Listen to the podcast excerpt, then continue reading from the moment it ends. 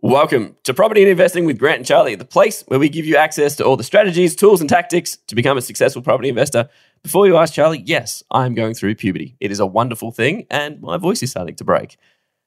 Who's on, going to be a bit late? Did this podcast just get sexier?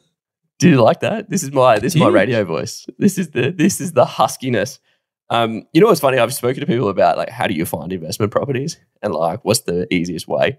And um, you know how people some people use buyers agents. I was thinking about the same. Like I'm sure there are other things in my life that I could try and get other people to help me out with, cleaning, etc. And then it came to me, Charlie. I could go and get my wife to subscribe me to our newsletter. So if you're sitting there going, how do I subscribe to the newsletter? But you don't want to do it yourself. You can go and ask a loved one, a friend, family member, whoever, to head over to propertyandinvesting.com forward slash newsletter. They can put in your name and your email and hit subscribe for you, and you don't have to do it. It's nice and easy, simple. Talk about leverage. That's better than getting a mortgage, right? That's, Damn that's straight it is. true leverage. Real leverage. Let's cue the disclaimer. It's Charlie here from Property and Investing, and I need to let you know that Grant and I and the property investing team are in no way, shape, or form qualified to give you financial advice. We strongly encourage you seek out and use professionals when comparing investment products or making investment decisions.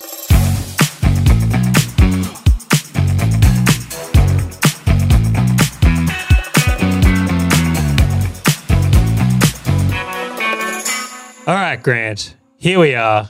We get to make one of my favorite types of episodes today. We're doing a Q&A episode, which is yeah, as I said, one of my favorites here. Now, as a quick reminder to everyone out there, if you are on the email list, which again, hint hint nudge nudge, if you reply to any of the emails with a question, we do put them into a list and then we'll be sure to cover them on the show at some point. Actually, provided they're good questions. If you reply and, I, and actually ask a crappy question, I'm not going to answer it. Still got to do it. Alternatively, if you're in the Facebook group and you do want to send a, a question in, well, same rules apply. Quality questions, people. Quality questions. So we've got Are you saying three. this because you haven't had good quality? Yeah. Do you know what? Actually, I have to give credit to the audience. 95% of the questions I get, which again, it does light me up to get replies from people and send things into the show. It's really nice that people want to make progress and like we do this show to help other people. So it's nice to be able to answer their questions on the show itself. Majority of the questions I get are fantastic. There's only one question I get, which is, and I'm happy to answer it right now, which is the one I hate getting. Wait, wait, actually, before we get into this, what question do you think I get all the time that I hate getting and I can't answer? Where should I buy? Yeah. of course. Uh, Yep. and I mean, I'm happy to answer why I don't like that. Um, and there's a, a couple, actually a couple I get, which is like very difficult to answer. It's like, where should I buy is number one. And the short answer of that is, I have no idea because I don't know your personal circumstances or situation or your risk tolerance or the other factors that are in your life. So when someone, you know, there's a property right now in Sydney that's a great investment for one person and it's not for another. So very, very difficult to answer. The second one I get occasionally is, should I sell? Yep. And it's what like- would you do in my situation? Yeah, and many of them are difficult to answer as well. And not that I don't like getting those questions, but I'm not necessarily the biggest advocate of picking those for people when we don't understand their circumstance. And that's why we ourselves utilize the services of people like Dashdot or our mortgage broker, Aaron from, uh, what's it, Diagnostics and uh, Diagnostics Analytics, is it? Yeah, Diagnostics and Finance, sorry, that comes through from there. So they are the more challenging ones. And I think I just scared half our email list to ever replying to us now, Grant. We may not get any more questions. So we get more questions.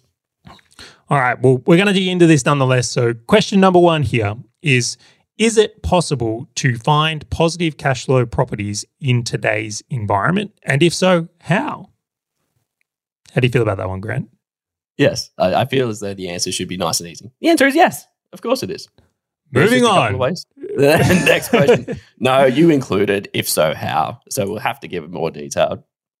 Now, you and I have spoken about this uh, at length because, uh, and actually, you've got this great formula that in- involves three different layers to it. So I'm not even going to steal your point. I'm just going to let you dive into it. Charlie, my answer is yes. But what is your answer? And if so, how?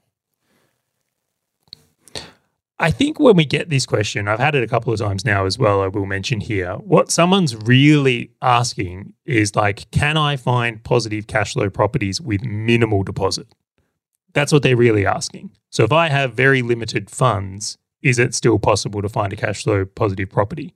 And and then there's like this little sub layer of like without taking on too much risk. Yeah, it's like the the question of like why are they looking for that specific thing? And it's like, well, I don't really have any cash reserves, and I'm using all my emergency fund to go and invest in property, but I don't want to take any risk, which means it has to work. That's like a 99.99% chance has to work.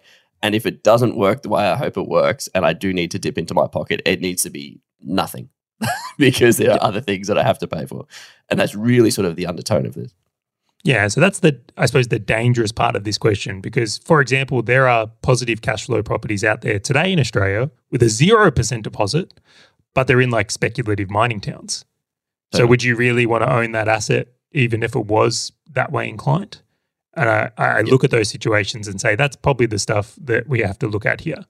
The other factor in this scenario here is well, the one I'll lean into for number one is the size of deposit. So, for example, you could buy a property in, uh, I'll just use Melbourne right now. Uh, let's go with Albert Park, quite a nice suburb oh, of Melbourne. Great. I love that suburb. But the point being is that if you went into Albert Park and you were trying to get like a 90% loan, like use a really high amount of leverage, that property would be very negatively geared just due to the yield that's on it. But then on the other side of things, if you went to Albert Park and let's say you've got a $5 million deposit, I mean, you probably own the property outright. So with Definitely no loan, of course, it's positively geared. So number one factor that comes into if a property is going to be positive, negative, or neutral comes down to the amount of deposit you have versus the cost of the property. So yep. very important factor. The second part in the equation is the yield you get, right? So again, in Albert Park, you probably get a maybe a three percent yield today, three maybe half, give or take. Yep. Yeah, where if you were going to buy a property in let's say uh, Perth, I know right now there's some out there that are 5% yield. Yep. So you can see that yield differential just changes the cash flow of the property itself. And then one point um, that I'll go into further is that there's uh, there needs to be an acknowledgement of just how different the running costs are in properties. It's not universal either.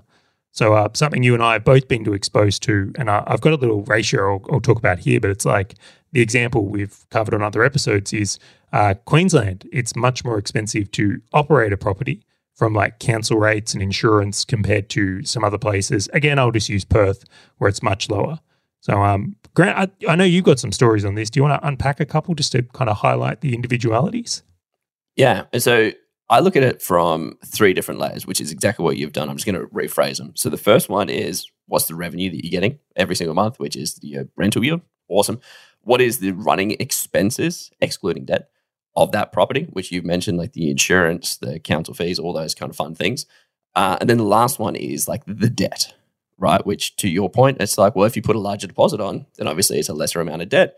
Or another vehicle that other people might use is like an offset account where you go and put some money in an offset account. Again, playing with that debt to reduce the amount that you're paying back. And so for myself, uh, I've got places in, to use your example, places in Queensland and places in WA. Now in Queensland, um, what you can do is you get places that have a higher yield. So I've got some places that are sitting at a 9.5% rental yield, right? But then the expenses on the place are extremely high because of insurance. And so what I've actually had to do is massage out the offset account to make it a cash flow positive property. So in this example here, my income, which is the rent I'm making, is not covering all of the expenses that are going out on the property, including maintenance right? And so it's negative by about 50 bucks a month, approximately. So if it, there's no maintenance, Charlie, I'm doing well. There's a little bit of maintenance, it's about zero. And so what I've done is I've merely just adjusted the debt. So I have cash sitting in offset so that the entire thing is producing profits. Right. And so that is one of the ways that I've actually utilized cash and offsets in order to produce profits from a property. Where then you go and look at one of the properties that I have in WA, and I was looking at potentially increasing my deposits, which I currently do 20% deposits, to putting a 30% deposit in, which means I've got a less of debt sitting on the property, but it then means that my property payments are lower. So instead of using offset, I just go and put in a larger deposit into it because that rental yield, I think, was about 5.6%, but then the expenses weren't going to sort of cover it off. And so that is the way that I've actually leveraged the debt component because I can influence that more then I can influence expenses. I can't go to the government and say, "Hey, just want to charge me less on council fees, please," or like I can go and look for a cheaper insurance. Sure, sure you Um, can. sure you can. Yeah, sure you can. Um, but the insurance companies, I can compare it against a hundred different insurance companies, but there's only there's none of them are going to charge me one dollar a year. There's always going to be a, a, a ceiling on that, and or a floor, I should say, on that. Which means that I can't massage the expenses that much, and I can't ignore maintenance fees, and I can't ignore all these other things. Which means I just go back to wherever I can in order to find the best place to massage it. And I will I will call the elephant in the room out. Obviously, if you're buying in a place that has a lower rental yield, knowing that up front before you actually get in is one of the key elements to this. Right. Because nothing would be worse than buying a place in Albert Park, for example, Charlie, and saying, Oh, I'm totally going to get a 5% rental yield on this. and then you go, Oh, wait a second, I'm only getting a 3%. Oh my gosh, I didn't realize. And then just being surprised by that. And that is more about finding the property that fits your personal scenario, that fits your personal situation, and making sure that it applies to that. I think you're forgetting a uh, very critical layer to all this. Let's do it. You ready for it? So, um, actually, I'll even mention this first. Isn't this one of the best things about property, though, that you can identify this stuff before you go in? So, if you're looking at a property, like you can ring the property manager and understand rates, costs. Like you don't, you're not going into it blindly. And I think if anyone as an investor is going to buy a property, I would encourage you to explore the expenses before you buy it, not just thinking about the purchase costs. But um, there's a couple other things that kind of happen with this that I think are really important for consideration. Is number one is that interest rates change. So you can get into a property and it might be positively geared, but if you haven't put in appropriate buffers or you haven't factored in where rates could go, and certainly the evidence of the last few years is you can start out positive and then rates go up what three percent, and Yep. now you're negative. Now, so really big important factor if you are someone wanting to do the positive cash flow thing in property is putting in a buffer in that. But the other side of this that I think is the critical layer is like rents historically have gone up. So over time, you might buy a property that is slightly negative or neutral, even or even slightly positive. But over time, as rents increase, provided you don't increase the debt, you will eventually end up with a positive cash flow property. Uh, I won't say in all circumstances, but majority of the time with intent. Now, I know this is something you've experienced as well, Grant, but it's like across the portfolio that I've built, it's like as rents have stacked every year, like some of the properties I bought like three or four years ago now, like because rents have increased so substantially, that positive uh, cash flow nature has just expanded over time. And that's where totally. the hidden advantage is. Like, I think there needs to be less thinking about what it is on day one and then more thinking about what it could be three, five, ten years from now and Yeah. play the long like- game here. I like when you you spoke about the thing around risk, right? And you used the example that sure, there's probably properties out there at the moment that is a net positive cash flow, which means that you can your yield will pay for everything. Your rental yield will pay for everything. And you use the idea of okay, well maybe there's something in a mining town or something like that. Have you ever explored the idea of looking at a property that is going to be negatively geared, so it's negative cash flow, but then looking to do like a capital improvement, whether it's put like a granny flat on it, whether it's a um, I don't know, like a duplex and splitting out the titles or something like that. Like, have you ever looked at doing something like that as a strategy to convert something that's not positive cash flow into something that is positive cash flow? Noting that it is a more riskier and it does take a bit more time. Just another layer on top. Yeah, I've actually uh, looked at this a few times. When I first got into property investing more seriously, like the strategy out there was the, known as the granny flat strategy. Like that's I what remember. people even, yeah, they called it that. So I remember whole- being in your kitchen talking about the granny flats. Well, as a Victorian, where granny flats aren't really a thing, right? It's not as big a thing as it is in other states. So, uh, for example, a lot of people may not be aware of this, but in uh, New South Wales, like it's very common for people to have granny flats and then for them to be rented out to other people. In Victoria, it's uncommon. And I don't know if that's because of council or regulation, but it's very uncommon. So in New South Wales, there was this whole wave of things that happened where as interest rates came down, the viability of this strategy meant you could, uh, and these are rough numbers at the time, but you could buy a property in like the Wollongong region that might have a 5% yield, put a granny flat on it for, I think it was 120 grand, and you might be able to jack that yield up to like seven and a half, eight percent yep. where rates were like coming down and like the spread of doing that was really strong. So what a lot of people were doing, buy a property, put a granny flat on it, then that would take that positive that property to positively geared. And then as soon as they did that, they would do the next one. And that's how they were stacking property without carrying uh, the obligation of negative gearing. And very effective of people that took advantage of that in that time. Um, I kind of actually wish I did a few of them in hindsight, but um, I actually went the other approach. So uh, we're talking essentially like a value add strategy for cash flow, where I went value add for capital growth. So I actually did some splitted developments that weren't great for cash flow, but excellent for capital growth improvements. But you can certainly play in others, and there's some more common today. Like I know there are people out there that buy properties and convert them into rooming houses, for example. And that was like that is a, one. Yeah, so a very viable way of navigating certain environments. You can absolutely look at those parts if cash flow is more important to you. I think that the key. So I did a thirty grand uh, renovation to a place that we purchased, and so we basically renovated it. We actually put a tenant in whilst renovating it, and then in the agreement, it's like once the renovations are done, you're going to end up paying more. It was like it was almost a hundred bucks a week more once the renovation was completed. I think the the biggest key to this, whether it's putting a granny flat out the back, doing an improvement, splitting, turning it into a rooming house, etc., is being aware that you are going to burn cash whilst trying to do it.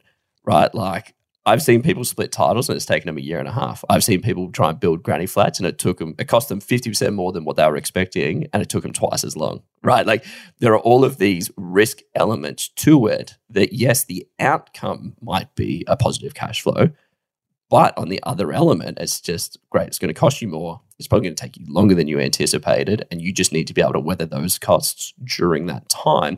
Or even uh, what we've seen previously, which was like building costs went through the roof. It's like that is just a risk that you need to go in with your eyes wide open on, of just saying, can I weather this storm? Which comes right back to what we mentioned at the start, which is if people are just looking for cash flow positive properties for the very first one right here, right now, it's because, well, I don't have anything left to lose or to risk if this does not work, which is probably not the right to go and develop on top of it. My general feel, and this is just in my uh, experience, is that if you are someone that wants to create a positive cash flow uh, portfolio, the things that are going to become important to you is going, well, letting time do some work. So allow rents, rents to increase uh, is a huge part of it um, and compounding and all the rest of it, but also improving your ability to fund deposits not from equity.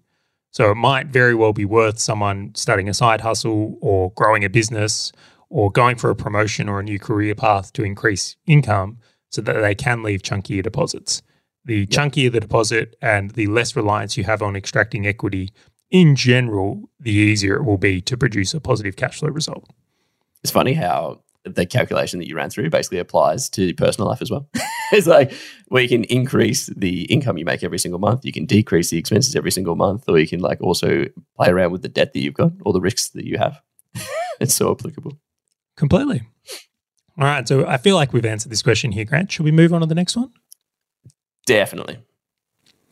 All right. Uh, second question I've got here how do you approach inspecting and buying potential investment properties in other states? I love this question, and both you and I have properties in several states that we've never been to. So I feel like it's a great question for us. I have a strategy to not see any of my investment properties in my lifetime. Can I ask why? Because I'm the same, but I'm I'm curious on the reason. I, I just feel like it's just so against what most people lean into. that is like most people want to be able to like touch and see and feel that these things that they've spent so much money on, they're like, I just want to see it. Like because it becomes real, it actually becomes this thing. And I'm like, I wonder if I have what is it like the tenacity to just like not ever see these things and like be able to go through my life of just going like this is it's a woozy, it's a wazi. I just don't know where it is. All right, I'll frame this up for you. Um, I want you to pretend I'm someone who can't control my impulses with food which actually probably not far off, right? I like, I like to eat. Yeah. All right. So I want you to imagine that it's um, where you wouldn't take me is to a buffet in this scenario here. right, so I'm, I'm, a plumber in a past life, Grant. Like uh, you've seen one of my homes, right? You've been to the, my uh, principal place of re- residence. It's like it becomes emotional, and I want to tinker. Yep. I'm concerned if I go and see my investment properties and become too attached to them, I'll remove the objectiveness I have.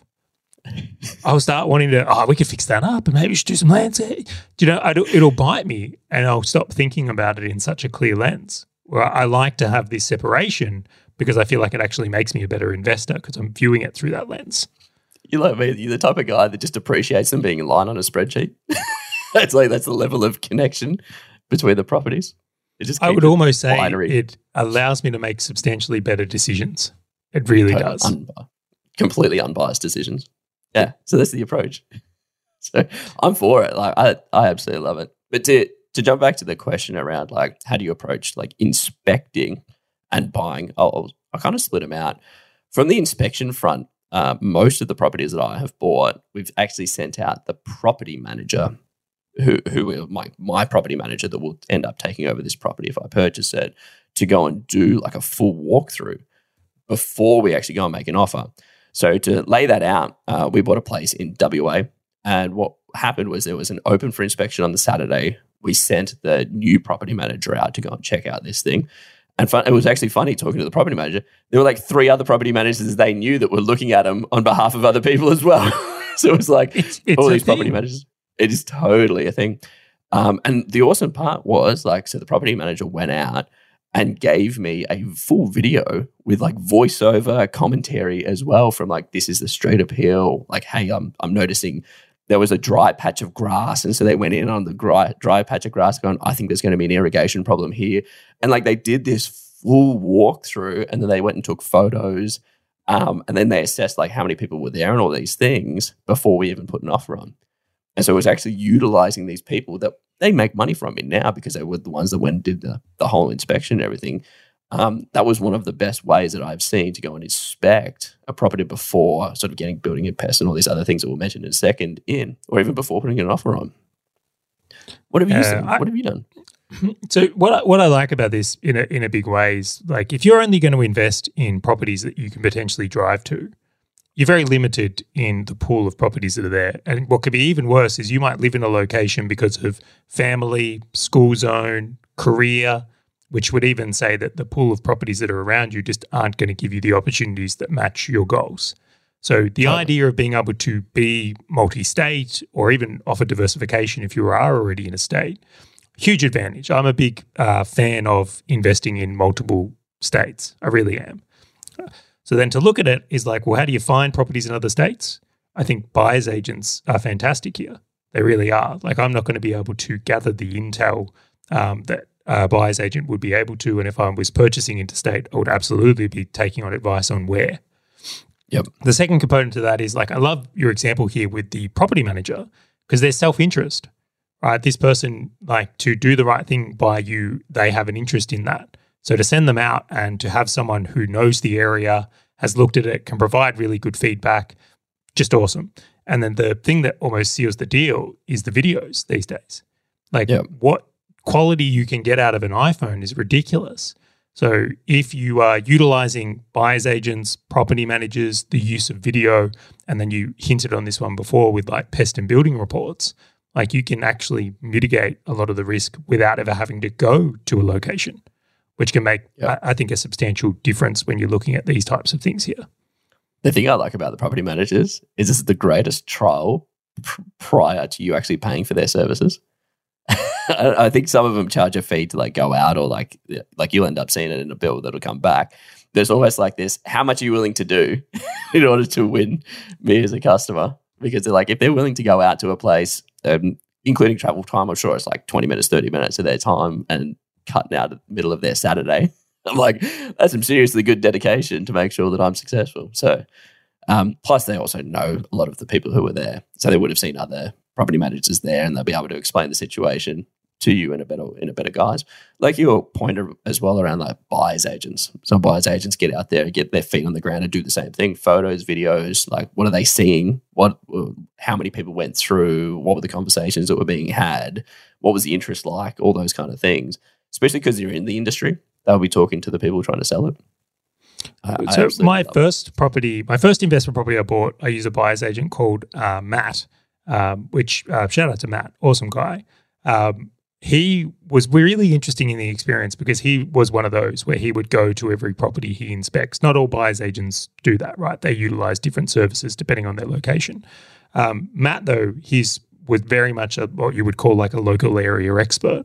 That was his thing. He would go in there, man, and he would be looking at these properties in a very different way than other people. And uh, I really appreciated that in his service, where he was looking at through the how does this property stack up against other properties in the area and the opportunities he had. So I really enjoyed that as well. Like his commentary around things was very unique because like he wouldn't overpay. He's like, well, I'm not going to pay, uh, let's just say, a hundred thousand for this because I can buy one down the road for ninety that's better. So he's where someone who may be buying for emotional reasons because they like the color of the walls or whatever it's like he wasn't playing those games. So really, really powerful insights from that one as well. And and you get uh, it's interesting. I know a guy who owns a building and pest inspection organization in uh, Victoria, and they also do a specialized inspection. And it's really interesting talking to him about how many more people have actually got him to go out to do a pre building and pest on the property during the inspection. So obviously he can't get under the house, can't get in the roof, can't do all of those things, but he literally just rock, rocks up walks around, takes the video, takes the photo, and does like this pre inspection, which more or less is someone trying to get the same outcomes of what we're talking about with uh, property managers, buyers agents, etc. Where it's just like this inspection to go, is it livable? What does it look like? Can you give me a video walkthrough because the photos on realestate.com.au aren't that great? Um, and he actually reckons that that was a great service that he was providing because it was so easy for him to go in. It's probably not a bad business. it was it was great because then he also locked in the building and pest like the actual inspection after the offer was put on and approved. so then he went back and actually did the full blown thing. I will say in a lot of cases, um, and this is back to my tradie days. Uh, let's say there's a problem in a roof, right? At times, you don't need to get into the roof to know there's a problem in the roof. There'll totally. be signs and symptoms. It's like, oh, seen a bit of sag in the roof over there. Oh, look, there's a wet patch. So yep. uh, it's only when you're trying to find the problem and the cost of fixing it do you maybe need to get into the roof in this example. So I think that's a very merited strategy, right? And there's a, a whole bunch of, I'll give you another really good one uh, swelling in the cabinets. If you're ever going to go to an oh, inspection, yeah, yeah. yeah, like go and check all the bathrooms and kitchen ones because if there's leaks and things like that and the cabinets are swollen, like that could be a very expensive thing to find before you get in there. Would be something you would want to know. Are there are there services of people that just formally do this, or is it usually like a sub layer of like a building and pest inspector or like a buyer's agent, uh, like where they would actually go out to look at something? So imagine, imagine you went and found something off realestate.com that you thought was a great potential purchase. Like, can you like, do you know anyone else that you can just reach out to and say, hey, can you just like book yourself in? Like, can you go on like Airtasker or something like that and just like book someone in to go and check out a property and do a video and take some photos? I don't know of it, but I wouldn't surprise me if it comes out in the coming years. Um, I, I, will just uh, kind of highlight a point here, though, is like, let's say I went out and did like a surface level look around a problem and said, hey, this might be an issue. Hey, this might be a thing. Like, the reality is, is that you probably don't need um, too many qualifications and too many um, insurances. If you are doing building and pest inspections uh, to the code, though, because like Australia has a code of uh, like everything has to be built to the code. There's all these rules and regulations. That, on the other hand, you really got to know your shit. Like, yeah, that's totally. not something you can do a weekend course in. Like, that's something that is heavily regulated. There's a lot of insurances that go with it. Like, if you go to a property and you're saying, look, this is termite free and it's not, there's repercussions. Yeah. Or, hey, um, you know, this is in the roof. What's the cause? Like, there's a lot of responsibility that's taken when you have that type of role. So building in pest inspectors like have stringent process and rules and regs that they have to work to. So uh, keep in mind that uh, for anyone out there is like there's a bit more that goes into it than may meet the eye. Do you want to jump onto the buying side of uh, buying a property interstate? I just haven't found it any like from my experiences between all the different states. Like I almost don't know anything different anymore. it's like it's like all of the paperwork just gets emailed through and you scan it and send it. Like it's almost no different. Like I know you've bought a principal place of residency in in Victoria and you've also bought investment properties outside of Victoria. Like was the experience any different between buying one face to face versus buying one not face to face? So the irony is even if you buy a property, let's say you uh, let's say you're buying the house next to you. Yep. There's nothing done in person right, that would warrant that experience. It's all still dealing with the bank online or the broker through email, right? So it's it's the virtual experience, I think, is here to stay. The only difference might be is if you wanted to like sit down with your mortgage broker or something, or you wanted Yeah. to meet the real estate agent. But maybe like even then, like, I know signing my documents. So I did a stint in Queensland where I stayed in Queensland and I was signing for a property in WA in like the Queensland bank branch. and like, and I do that in the Victorian bank branch, like for places that I buy elsewhere. So it's even then, like, it just doesn't matter. Like, I'm just, I don't see any difference between actually the, the transactional purchase being any different at all. yeah, so I give you the idea is like, you know, using a laptop in Victoria is the same as using a laptop in Queensland. So that, that part of it is the Yeah. same. Um, Yeah. But I will highlight here that buying properties in other states has a different process. So, like Totally. buying a property in WA was probably the most abrupt compared to the other. We'll put it that way. and but even then, I mean, I never realized how much I needed a justice of the peace until I started buying property in Queensland. I didn't. Anyone out there who's bought property in Queensland who's not from Laughing. Queensland, laughing they right laughing. they, they completely get. But uh, so that whole point of like being able to inspect it, but also buying it, like I just, it, it's all so systemized now that it's like it's so cruisy. And I guess the um the whole big C pandemic thing has made it even easier as well. Completely. All right. Do we have time for one more question, or is that it for this episode, Grant? I feel as though that might be it. We might have to uh, dangle the carrot and leave them waiting for the next episode, Charlie. Oh, well, we may or may not have an episode tailored around why apartments might be the best investment you ever make. Maybe they're not.